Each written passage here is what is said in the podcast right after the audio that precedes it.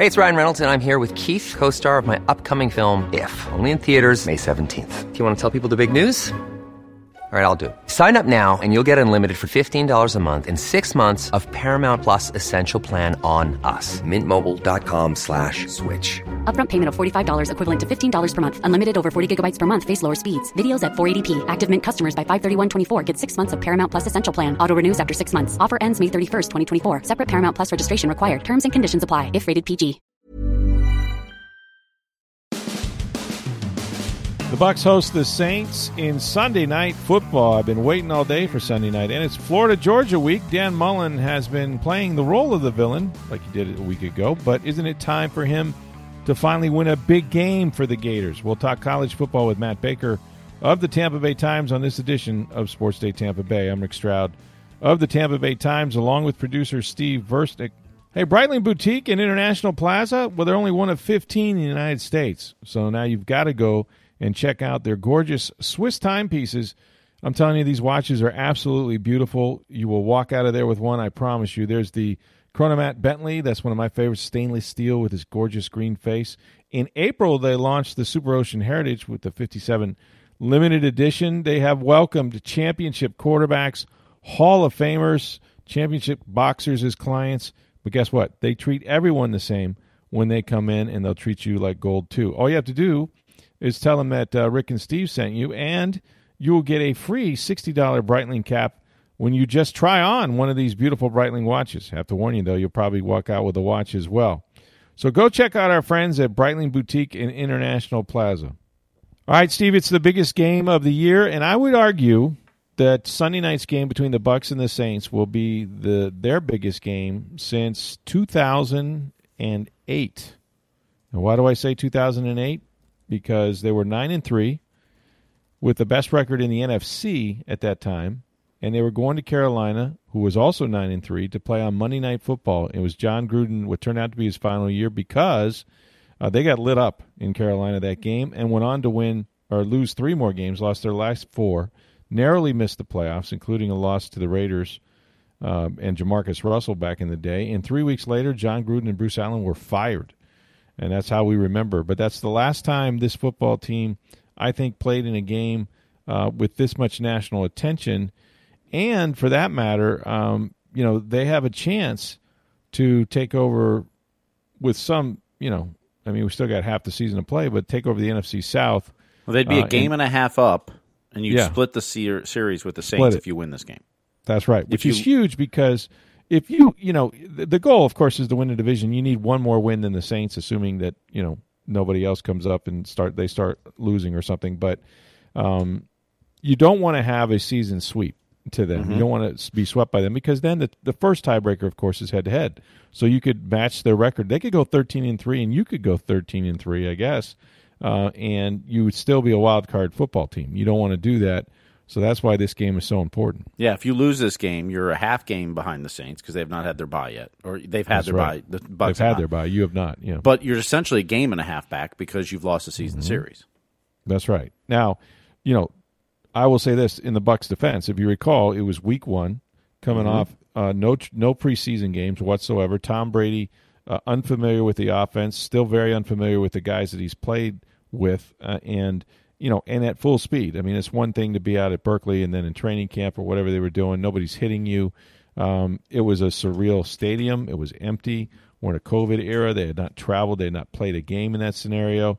Uh, it was a sterile environment. They had to generate their own energy, and Brady didn't play well. He had a pick six, a couple interceptions, and and um, you know he struggled against a football team that if if if any team was going to start fast, it was going to be the Saints and the Chiefs and teams that have been together with the same coaching staff, the same coordinator, Sean Payton, Drew Brees forever.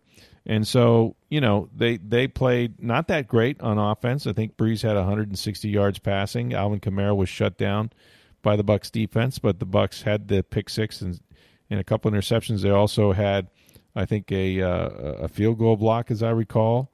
Um, they muffed a, a, you know a punt, I think, and and so they they didn't play well in two of the three phases. I thought the defense played okay, and they got beat. But this is a much much different and much more confident Bucks team this time around.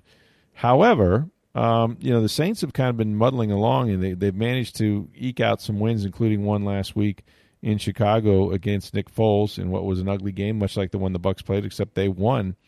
And they have been without Michael Thomas and Emmanuel Sanders during this time. Sanders hasn't played since the opener, since the Bucks were there for COVID, for an injury that he had. Guess what? They're both back. They're both back. It appears uh, for this Sunday night game, and Alvin Kamara has just been on fire. Uh, he, I think he is either the first or second guy in total yards, um, both you know rushing and, and pass receiving. He can do it all. Again, they shut him down in the first game, but this is a potent, um, you know, suddenly potent New Orleans Saints offense, and the defense has always played well. I mean, I think that's been one of the real unsung heroes of, of this Saints team for several years now. Is their defense is, is pretty darn good. So this is a this is a classic game here, Stephen. I'm I'm thinking that um, it's going to be one for the ages because you've got Drew Brees, you've got Tom Brady. You don't know if these guys will ever meet again, but but there will be some fans, you know, at Raymond James. I think around sixteen thousand. The atmosphere, national TV again. They haven't played well on the road in national TV. This is their first home game on national TV with Brady. So I'm expecting them to come out and play their best. You know, the receivers in this game are very exciting to think about. I mean, if Thomas oh, and yeah. Sanders are back for the Saints, you got Mike Evans, of course, with the Buccaneers. I don't think Chris Godwin's going to play, mm-hmm. uh, but you've got Antonio Brown joining the mix now with Tampa Bay.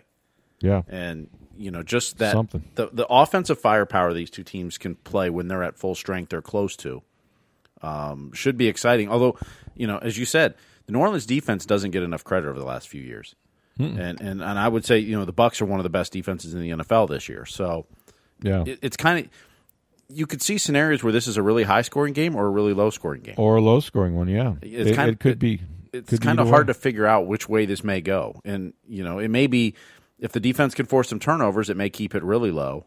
If not, it may be a little higher scoring, and it's it's kind of hard to tell. I'm, I'm excited for this game. This is look, you got two teams both at you know essentially leading the division, five and two and six and 2 mm-hmm. Whichever team wins this game is basically in control of the division. Right. You know whether the Bucks are up a game and a half or the Saints go up a half game with no the season sweep. So it's almost like a three game swing, uh, mm-hmm. essentially, in, in, as far as this game goes. Um, I think you know, and, and, have to wait all day Sunday for it. Now the Bucks have not played well in prime time, and that's another no. thing. Granted, they've both been on the road. Mm-hmm. Um, you know, so is that a factor in that? Will the, fa- the home fans help that? Um, you know, obviously Tom Brady and Rob Gronkowski are used to playing primetime games, but this Bucks team mm-hmm. as a whole isn't. So, it, it, was some of that part of those other two games where they struggled on, on Thursday night and Monday night. You know, I think we'll find out more on Sunday. Yeah, and I make sure there's some good matchups. I mean, you know, Mike Evans is starting to come back to shape uh, with that ankle. Uh, but he faces Marshon Lattimore, who has given him fits over the years, mm-hmm. and it's been a great battle. Some some Evans has won, some Lattimore has won, but you add somebody like Antonio Brown to the mix, and that's a dynamic, dynamic player in this league, and he seems to be in good shape. Uh, his energy is going to be high. You know, Bruce Arians has said he could play anywhere from ten to to you know twenty five snaps, just depending on on you know how the game goes, how many times he's uh, in that role, whatever role that might be. Um, I think we're going to see a lot of them. I think that Brady trusts him, even though uh, he's only played one game with him with the Patriots, you know, last September. Um, but from what I understand, he's picked up, you know, the offense fairly quickly as to what uh, they want him to do. And in talking to Sean Payton, you know, Payton said the tough thing about about playing somebody like Brown right now is they don't know how the Bucks will use him. They don't have, you know, he's being integrated back into Bruce Arians' offense with Mike Evans, potentially Chris Godwin, we don't know, and Scotty Miller and Rob Gronkowski. So, you know, he's he has the ability to play all three positions. How are you going to be able, you know, to cover him when they shift him around, move him around, go into different formations? Your defense is going to have to respond and account for both Evans and Brown. You can't double everybody, so maybe that creates opportunities for Gronk. Maybe Scotty Miller gets more one-on-ones. It's going to be a problem and just having him on the field is going to be a problem. So, uh, you know, when he played the one game, I think he was only you know in practice for two weeks with the the New England Patriots, and they played the Miami Dolphins. In his first game, he had five catches, uh, including a touchdown. They just absolutely waxed the Dolphins that day, forty five or forty three to nothing, I think. And so, you know, he was a, he had instant chemistry with Tom Brady. A couple of his catches came on third down. So Brady Brady feels comfortable playing with him, and I, I think you'll see him, you know, make make a difference uh, in this in this football game. If, if, nothing else, he could create some opportunities for guys like Evans and and uh, any other receivers out there. So it's a big game. And then defensively, you know, the Bucks did not play that well against the Giants. Um, they were kind of leaky uh, in terms of their run defense. We talked to Todd Bowles, who said they weren't driving guys backward. You know, their their uh, pad level was a little high. Uh, you know, too many running backs were falling forward. They kind of cleaned up some of their run fits. They got better in the second half, and the combination of the rush and the coverage created a couple turnovers and interceptions of Daniel Jones, and that's really what sort of once again sparked the offense, which was unable to get in the end zone the first half. Then all of a sudden you have the interceptions with Carlton Davis and uh, you know Sean Murphy Bunting, and and they cash those in. So uh, I think the defense is is uh, pretty confident. They're going to have to try to stop Alvin Kamara though, and they were able to do that. They had Vita Vea the first week. Again, their defense played pretty well, I thought, in that game. But Kamara has taken it to another level because remember now, for the last three four weeks, he's been all they have. Um, you know, they they've got a good tight end. They've they've got some other receivers, but no one, um, you know, can go in there and sort of replace Emmanuel Sanders and and all those guys. But you know, Kamara can do it uh, in the run game. He's he's a devastating uh, pass receiver. You can get, create matchups uh, with linebackers, with safeties. And the only thing I'll say is I, I think the Bucks are well equipped uh, you know, and I wrote about this, or will write about this on Sunday in the Tampa Bay Times. But I think they're well equipped to kind of neutralize Kamara because of Devin White and because of Lavonte David. Those two linebackers are so fast; they're good in coverage. Um, they get guys on the ground. They can run sideline to sideline, and they'll move Kamara all over the field. But I think whether it's you know putting a safety like Winfield on him, uh, the key is in talking to Bowles is you can't you can't try to tackle them with one guy. You need to get a lot of hats to the ball, uh, and if they can duplicate what they did in Week One, which was I think ten carries for 17 yards, and I hurt them a little bit as a receiver, um, they would be happy with that. So. Uh, it's got to shore up their their run defense is still the best in the NFL. They did give up 100 yards uh, to a rusher, um, you know, last uh, Monday night against the Giants, but uh, I look for that defense to b- bounce back, and I do think that the atmosphere will help them. They have struggled mm-hmm. on the road, whether it's national TV or not, in dome, in stadiums, dome or otherwise, that just don't have fans, and it is a problem. You have to generate your own energy, and I think, you know, for the 15, 16,000 that'll be in house on Sunday night, they'll certainly be hyped about it. It'll feel more like football, even though it's not a, a sold out 65,000 seat stadium. It still matters. It still matters to be able to feel energy uh, from the crowd as opposed to piped in noise or anything like that. So, should be a good one at Raymond James on Sunday night. I think there's one more thing I'll be watching too is the offensive line for the Buccaneers. If Ali Marpet uh, yeah. cannot play with the concussion, this will be the first game they've gone into with one of their offensive linemen not starting. And how look, I think the Bucks offensive line has performed You're very right. well this season, a lot better yeah. than I anticipated. Um, and and I, I, think there's a lot of reasons. I think one, they're they're playing Terrific, with a lot of confidence, yeah. but two, and we've talked about this with Tom Brady gets the ball out so quick, it helps Brady. your offensive line makes them better. But they've also run blocked a lot Absolutely. better than they have in years past too. Yeah. Um, how they deal they with that, they with, have. you know, how they deal with th- that with their depth, and I don't think there's a ton of depth on that offensive line. So if Marpet cannot go Sunday, I am curious to see how that offensive line works together. Yeah, and I mean, their you know their their uh, options are they, they they can take Joe Haeg, who has played guard. He's been playing that extra tackle position, mm-hmm. coming in you know in tight end situations. He he can play um, probably the most veteran, the most experienced, uh, and that's why he's on this roster because he has the versatility to play inside or outside. So I could see them using him. But then, um, but then, what do you do with that extra Shipley. tackle? What do you do with the extra tackle well, if he goes to well, guard? Yeah, so... you're, you don't have the tackle eligible guy coming in in three tight ends. That's true. You lose that.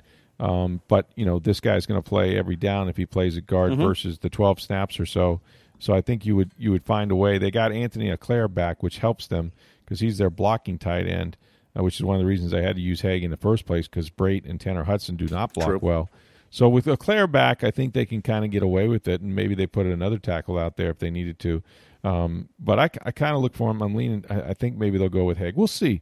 Um, you know, they're, they're going to, you're right, though. When you've had five offensive linemen, and it's rare to get five guys to play every game, it certainly helps your continuity, and that's how you, that's how you get really good. And Marpet, for the five guys that are playing, is their best offensive lineman. He's been the most consistent. Um, he is in concussion protocol. It is possible that the independent neurologist could clear him for Sunday's game, but at this point, as we do this podcast, I don't think um, that we should expect to see him play. So, should be a great game and a very big game. And look, that's why Tom Brady's here. He's here to get you into big games, number one, on national TV against the division rival. And if you want to be the best in the NFC, you're going to have to beat the best in the NFC. And that's been the Saints for the last three seasons. They've taken the crown. Well, you got to take it off of Drew Brees' head. So, what better chance to do it than in front of Al Michaels and Chris Collinsworth and the boys? So, that'll be something really to watch. Hiring for your small business? If you're not looking for professionals on LinkedIn, you're looking in the wrong place. That's like looking for your car keys in a fish tank. LinkedIn helps you hire professionals you can't find anywhere else, even those who aren't actively searching for a new job but might be open to the perfect role. In a given month, over 70% of LinkedIn users don't even visit other leading job sites. So start looking in the right place. With LinkedIn, you can hire professionals like a professional. Post your free job on linkedin.com slash people today. Okay, Matt Baker joins us now. And uh, Matt, it is a huge game in the SEC, huge game for Florida. Obviously, Florida, Georgia, these two teams uh, playing for what is likely a, a spot in the uh, SEC title game, I would imagine, uh, barring some uh, some further upsets. But uh, let's start before we break down that game with some of the things that happened on the field with Florida and Missouri last week. You and I have talked about this a little before the podcast, but you know, Dan Mullen kind of got into the middle of some stuff, as did his team after a late hit on uh, Kyle Trask, and you know some shenanigans ensued after that. Just what what was your view of that? Sort of as you, as you looked back on it, um, what really happened uh, in that game? Yeah, so my view, obviously, I'm watching in the press box. It's the end of the half. I'm I'm kind of starting to, to write or whatever, and, and I look up. I did not see the hit on Kyle Trask live. I, I didn't. I was watching the ball and then I look up and I see a, a guy in white and with a, with a white visor. It looks like he's charging the field. I'm like, wait a second, that's Mullen, and he is ticked. And then I start, I keep my eyes on Mullen, and then clearly he, he's upset. And then you see what's going on elsewhere, and there's some uh, starts to a shoving match. It looked like a mosh pit from my angle. Um, it's reminded of my like my my uh, high school and, and early college uh, the concerts I went to. Um, there was a lot of shoving. I couldn't tell who was doing what. And then you look and you see some punches, and, and it was ugly. And then uh, all the players go in the locker room, or, or, they're headed that way. And then Mullen is still ticked, and he's got to be restrained by his staff and his security again. And uh, finally, I'm, I'm on Twitter like, what the heck happened? Because I, I just didn't see it. And then you see the hit, which I thought was at best questionable. Um, I, I, think it was on the dirty side. And then uh, you kind of start sorting through the the, the uh, the fallout from that, and you know, Mullen um, pumping up the crowd afterward was very interesting. On his way out of the field, and then he comes back for almost like a curtain call and pumps him up again. And, and then after the the game, we're in the Darth Vader costume again. We're, we're this is such a bizarre thing that we we have to do right now because of, of, of COVID and everything. And I'm not complaining on how I do my job. It, this is just it's just a fact. So I'm I'm working. I'm writing in a corner of the press box somewhere, um, and I'm not looking at Zoom because I'm waiting for to, to hear him come in. And then I just see, okay, what do you got?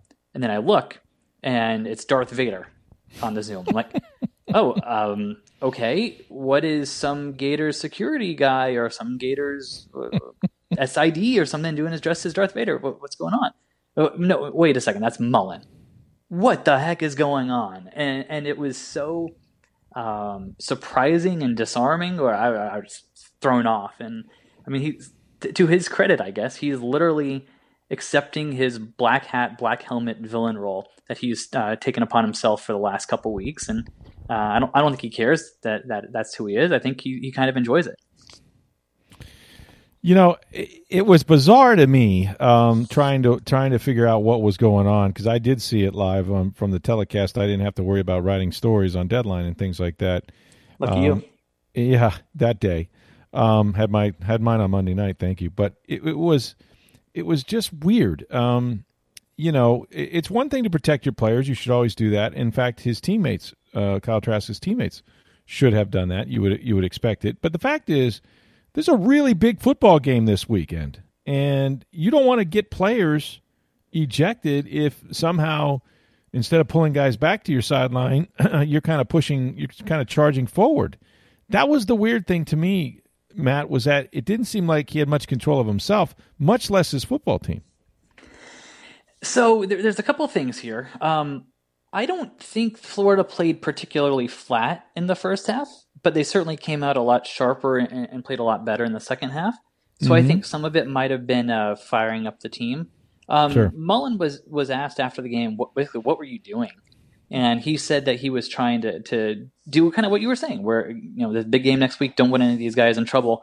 Got to kind of separate it. You know, from what yeah. I that is certainly not what I saw in the press box, and that doesn't explain why when things were done or on their way to being done, he came out and, and had to be restrained again. So I'm not entirely buying what he said there, but you, you are certainly right that there's there were risks associated with with uh, trying to start something or starting something or having something start, whatever agency you want to use there.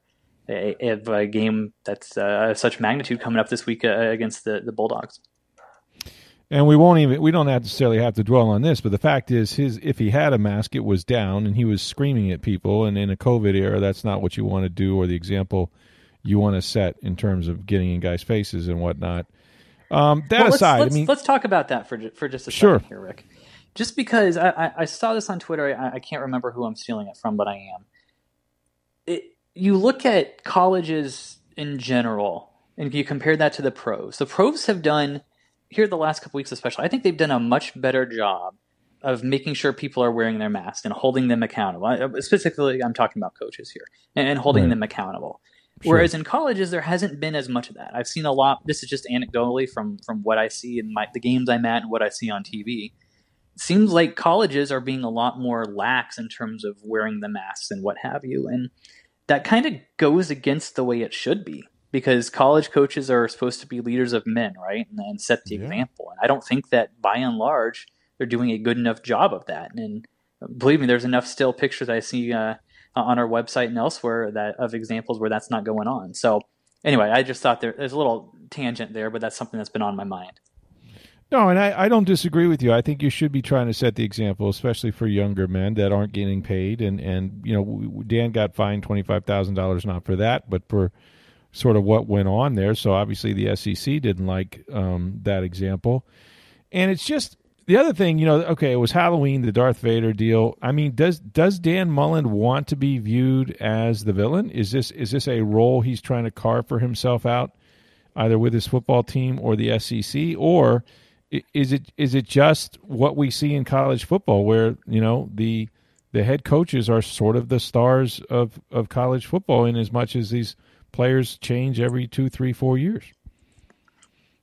I don't know that he wants to be the villain necessarily, so much as he's okay playing that. Mm. Um, no, I was thinking about it earlier. He's he's a, in some ways kind of an accumulation of. He's got a lot of coaching influences, right? Um, I think yeah. in a lot of ways he acts like Urban Meyer, and and because obviously his, his boss for a long time in terms of what he says and how he conducts himself to the media and sure uh, and that sort of thing but there's also some Spurrier to him. I mean, he, he, he wears a visor because of Spurrier, is, is what he's always said. And obviously, he's not alone in that. But there's definitely, he does some Spurrier type things where he is not afraid to needle uh, rivals. You know, he, at, at, Mississippi State, he always referred to Ole Miss as the school up north. He did some, some I think, kind of funny ways to troll them with like their, uh, if, if they won, know, 14 to, to 7 or something in, in, the Egg Bowl, the next year, the spring game attendance would be 14,007 you know, they would do stuff like that just to kind of needle those guys, and um, because they could, and, and we've seen that uh, to some degree at, at Florida, where you know, referring to the the Seminoles as the Simmies, like Spurrier did. So I think there's some of he's having fun and needling. But then you look at some of the other things that he's done the last couple weeks. Obviously, the ninety packing ninety thousand at the swamp. Um, you know, some people think that was irresponsible and crossed a line. I think, again, just taking my personal opinions of that out of the way, I think one thing he was trying to do was to say, hey, look over here. Don't look at my really bad defense that just collapsed. Don't look at this devastating loss we just had on the road to, to Texas A&M in a game that we probably should have won. Look at this 90,000 comment. So I think that's what he might have been trying to do there. and and, and it worked. And, and if it means that he's wearing the black hat or the black helmet, then so be it, because it's doing what he thinks is best for the program. Because at, at the end of the day, you know, he'll he'll have to deal with whatever recruiting fallout there is, but I think he'll be able to justify that in a, in a living room or Zoom or whatever it is. What matters most, though, is whether they win or they lose. Not how good of a person he is, nothing like that. Nick Saban is not a teddy bear, but he's the, the best in the business and probably the best ever. And that's ultimately how he will be judged at the University of Florida. Did he win? Did he lose? Not what did he say about the swamp? Did he wear a Darth Vader mask? It's fun. It gives us something to talk about, but at the end of the day, that's not what matters. Well, and along those lines, Dan Mullen and the University of Florida Gators need to win a big football game. And this is one facing them right now, uh, this weekend. They're playing a Georgia team that has a tremendous defense, um, has a pretty good coach in Kirby Smart, has taken Alabama to the brink before, um, still looking to win an SEC title with, uh, you know, of course, you know, get back in the game and win that with Kirby. And and here come the Florida Gators, and this is his opportunity. I mean, this is this is a, a, a huge game, and I think Matt will break down this game, but college football is about putting points on the board. And if there's an advantage in this game, it's that, that the University of Florida can do that. Absolutely. You know, one other thing on, on Mullen here, um, we talked about this the other day, but if he wants to be Vader, Vader was scary and he was a villain and all that stuff, right? He also lorded over a galaxy. And, and, and spoiler alert, what did he right. do at, at, the end of uh, Return of the Jedi? He overthrows an empire. He overthrows the Emperor. So if we want to talk about Mullen Go as Darth Vader, Vader yeah. hey, yeah. beat these guys. Then we can talk about an empire. Then we can talk about what you're really doing here. Um, yeah. And I think this is his best chance to do it. I, I wrote last year, and I already regret it, that I thought 2019 was going to be his best chance to do it, just because of the roster composition – and recruiting and, and a lot of reasons that made sense at the time. But looking at it now, I think this is his chance. You know, you look at the way the pandemic, I think, hurt uh, that Georgia more than Florida, and just specifically on the field here because they didn't have the spring with Todd Monken to put in his offense. You know, their top quarterback Jamie Newman opts out. The next most talented guy, JT Daniels, hasn't been healthy and hasn't been playing. The next most talented guy got benched. So they're down to their fourth string quarterback. Um, you look at the way their defense is banged up. Richard LeCounte, one of the best couple safeties in the country, he's definitely out. Uh, they've got other injuries and other defensive linemen out. A bunch of guys questionable, banged up. If you were to kind of script a, a, a, a movie here for what you would want to happen for the Gators to have a good chance, I think it looks like this, especially when you look at some of the other matchups. Alabama's passing game is really, really good. Their receivers, as of a couple weeks ago, were better than Florida's, but Florida's still pretty good. And you look at the way they were able to pass for 400 yards and four touchdowns on this Georgia secondary, and then you take away Georgia's uh, star safety, you can talk yourself pretty easily into to Florida finally winning. And, and, in fact, I did. We just published something a little bit ago on our website why I'm picking Florida to, to beat Georgia this year. The Gators defense, I thought, and I don't know how good Missouri is uh, offensively, but they seem to come to life. They seem to be flying around a little bit. They'll have to do that again. You're right. Georgia is down to their one, two, three, four, five, whatever quarterback in Stetson Bennett. Um, they do have Todd Monken, who people with the Bucks should be familiar with as former receivers, former offensive coordinator, and he's had some pretty good quarterbacks, even one year with Baker Mayfield in the Cleveland Browns. So um, you know, is is there anything that still bothers you about the Gators defense that that that somehow Georgia could possibly give them some trouble offensively? Yeah, because I watched the first three games too. You know, I, I was at the fourth one, but I also watched the, the first ones. I, I remember uh, the the Ole Miss receivers running open in the secondary. I remember how the Gators could not tackle in the first half uh, against South Carolina's big back, and how they allowed Will Muschamp to go on a giant uh, drive at the end of the fourth quarter because they couldn't get off the field. I remember how they couldn't tackle Isaiah Spiller for A&M and how they continued to get picked apart in the middle of the field in the secondary. So those are things that still happen. Now, I do yeah. think the Gators made some adjustments um, in, in their their COVID two week layoff that that have helped. Obviously, there's been personnel changes. The, the big one being Kyree Campbell, defensive tackle, coming back to the middle of that defense, which lets you know, some of the other guys move around. Zach Carter moves around, and Brenton Cox, five star, goes from Deanna more outside linebacker. So there there's some personnel changes, and, and, I think the effort was better and they tackled better. But I, I think a lot of what we saw on Saturday was a product of Missouri not being great, more so than the Gators' defense being a lot better. So I do think there were improvements, but I'm still I'm I'm not there yet. I'm I'm I'm pumping the brakes a little bit. I just don't know that George is going to be the offense that can take advantage of it.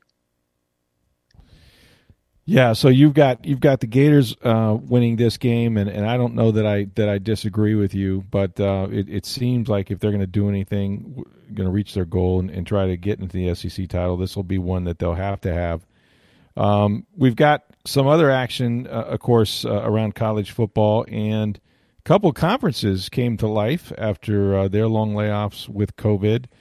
We saw some action over the uh, last couple days. We can talk about that. And also, the Pac 12 is back as well.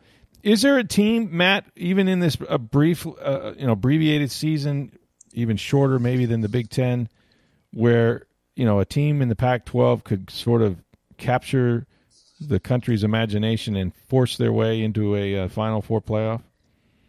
It's going to be tough just because they're playing fewer games. Uh, I think it's six, and then the the title game, if I remember right. Um, yeah. it, it, all blends together. But I think if it's going to happen, it'll be Oregon. Um, you know, mm. you look at their defense. I think they're going to be really good. K- Kayvon Thibodeaux, uh, DN, was one of the top like one or two players in the country a couple years ago. He came on strong at the end of last year. He, he's he has all America potential. Um, Jordan Scott from Pinellas Park in the middle of that line. He's a definitely a next level NFL guy who's been you know kind of all all conference on, the fringe of that all conference list the last couple years. Um, and then you add in Joe Moorhead as offensive coordinator for Mississippi State head coach. I think Oregon's going to be pretty darn good. USC is still fascinating because they have a lot of talent, but they haven't put it together in a while. And Clay Helton's like that eternal is he? I mean, he's the Jim Harbaugh of the Pac-12, right? Like, mm. is he going to get it together? Is he good enough to stay? Is he bad enough to go? When he's right in that Goldilocks zone where he's neither. Um, so USC is a really interesting program to me in the Pac-12 as well. I guess I'm interested in Washington State without Mike Leach. Nick Rolovich has a is, is an interesting dude. Um, after he got hired, he, he at one point said like, "Hey, I'm in uh, Pullman or whatever. Where's a good bar to go to? All right, I'm at this bar. Anyone who wants to come talk Wazzu football, come meet me." So hmm. he, he's just a, a, he's his own beast. Um, but I'm you know jumping up from Hawaii. I don't know how well he's going to do. Um, but you, you did mention the MACtion, so let's. I'll, I'll, give you two quick MACtion highlights from the other night. Absolutely. Um, just just because because they're local here. Antonio Nunn, uh, receiver from Buffalo. Buffalo's a pretty darn good G5 team. Uh, I think they're probably going to win the MAC. Uh, again, uh, Antonio Nunn, receiver from Jefferson, had a great touchdown catch in the bowl game. I think they were in the Bahamas Bowl. Then started off with a very nice touchdown catch against Northern Illinois in a big win uh, the other night. And then uh, the, the, other one of the other big storylines I'm watching in the MAC is uh, Robert Weiner, who was the Plant High coach. Obviously, had a ton of success there, state championships, Aaron Murray, all that stuff. It was his first game as the offensive coordinator, co-offensive coordinator at Toledo. All he did was uh, win 38 to three and put up 500 yards of offense on Bowling Green. Not a bad debut for him. I think he's going to do well, and I saw enough of him at Plant when uh, my son was playing for East Lake and he can uh, he can call some trick plays as well. So he's perfectly suited uh, for the MAC, and uh, I think I think he's going to win a lot of games up there for them with that offense. We've got some other games around the country that are interesting, uh, to say the very least. Clemson at Notre Dame, um, still without their starting quarterback. How does that one pull out? It's going to be really close. I don't have a. I mean, nobody knows because you know Trevor Lawrence is obviously one of the best couple players in the country. Um, DJ Uiagalelei is a very talented quarterback, and I mean he's going to be the next Trevor Lawrence type guy or Deshaun Watson. Or mm-hmm. I don't mm-hmm. think that's too high praise. He's he's really really good, but it's his second start, and it's at Notre Dame, which is a really good team with a pretty darn good defense. It's a very tricky spot for them. I I, I don't have a great read on it. I could see it going either way, but I think the matchup that's going to decide that is Travis Etienne. He's the player who's going to decide it for for Clemson. Now, if I had to do a Heisman ballot today, I think Etienne would be number one on it just because he's so dynamic. And the best friend for a quarterback in a situation like DJ is going to be in is a good run game or a guy, especially if that running back can catch passes, just little screens, dinks and dunks, and then you know get 70 yards out of it. So Etienne to me is the guy to watch on, on Saturday uh, to see if uh, Clemson's going to be able to stay perfect against the Irish. Etienne already the ACC's all-time leading rusher, which is really something. Um, Michigan's at Indiana, and I only mention this because uh, Jim Harbaugh uh, lost to Michigan State. That was not a good loss. Uh, there are no good losses for Jim Harbaugh, particularly if it's in the state of Michigan or that team uh, up north, uh, you know, with Ohio State. Look, Indiana has, has uh, done some interesting things. They got some local kids. How much trouble could Harbaugh be in? How much trouble is he in now? And if he loses this game, I would imagine somehow the heat's going to get turned way up. Yeah, Harbaugh's in such a weird situation because he has this year on his contract and then one more after that mm. college coaches don't get into that situation. They're either fired beforehand or they're extended because when right. you're in that limbo like he is now, the coaches can use that against you in recruiting. Oh, look, they don't believe in him, or maybe mm-hmm. he's going to go to the NFL, and you know, there's all that type of stuff. So he's in that weird no man's land to where I, I don't know what his future is. I, I think it would be hard to see Michigan getting rid of him this year. The more I think about it, just because of the the optics and the finances and everything and maybe they just rather have, let next year play out. If he does well enough, he's, they give him another shot. If he doesn't, then he walks. But Indiana is absolutely good enough to hang with them. I, I don't know why they're not. They beat Penn State. They, they beat they beat Rutgers, which beat Michigan State, which beat Michigan. So you know, and, and you look at Michael Penix, the quarterback from from uh, Tampa Bay Tech. It's really good. They've got good receivers. Whop Philyor from Plant. Defense, I think, isn't too bad either. I don't know that I'm going to pick Indiana to win, but I would not be surprised at all if the Hoosiers knocked off the Wolverines. And then we're talking about uh, what one and two Michigan, where the one win was against Minnesota, which might not be good. Right, Minnesota struggling, and uh, that would be quite a win, quite a day, I'm sure in Bloomington. That'll be uh, interesting to see that game. Any other games you got your eye on, Matt? Cincinnati, Houston. I mean, I think it's time to start really talking seriously about Cincinnati as a playoff contender. Mean, hmm. You, you, look at what, the way they, you know, they, they smoked, uh, who was it, Memphis a little bit ago. They smoked SMU, I think it was. They're a really good team with a really good defense. Desmond Ridder, I think, has played quite well at quarterback. They absolutely deserve to be in that conversation, especially with this weird year where they're going to play more games than your, your Pac 12 guys or something like that.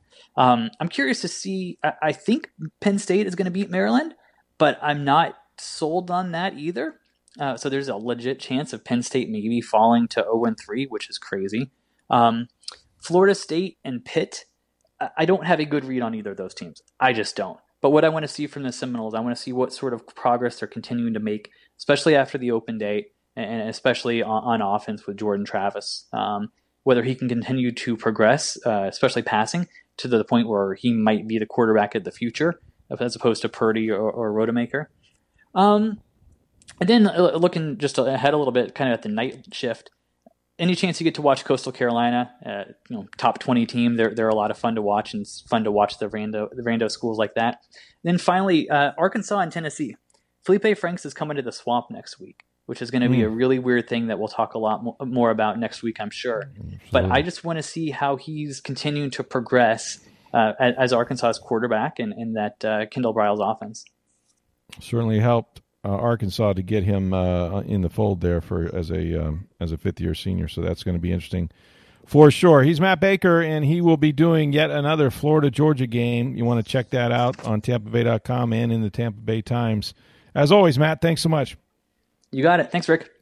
Big college football weekend. Really looking forward to the Florida Georgia game, and uh, my thanks to Matt Baker again. Bucs versus Saints Sunday night football. You've been waiting all day for Sunday night. You know you're going to love that game. It's a uh, prime matchup in the NFC South. The winner will probably win the division, I'm guessing. And so uh, the Bucs with a rare chance to go seven and two. How about that with Tom Brady? Hey, folks, make sure you visit our friends at Breitling Boutique. You know they're in International Plaza. It's only one of 15 in the United States, and you've got to check out these beautiful Swiss timepieces. Check out the Chronomat Bentley, which is one of my favorites, a stainless steel, and, and the uh, Superocean Heritage especially the 57 limited edition. Try on these watches because, believe me, you're going to want one. Uh, put it on your wrist and see how it looks because that's what is worn by Hall of Fame quarterbacks and boxers, and, and they got all these uh, you know great athletes and celebrities as clients, but you can be one too. They're going to treat you as good as they treat anybody, and all you have to do is tell them that Rick and Steve sent you, and get this, you will get a free sixty dollar Breitling cap just by trying on the watch. So go see our friends at Breitling Boutique in International Plaza. For Steve Versnick, I'm Rick Stroud of the Tampa Bay Times. Have a great weekend, everybody.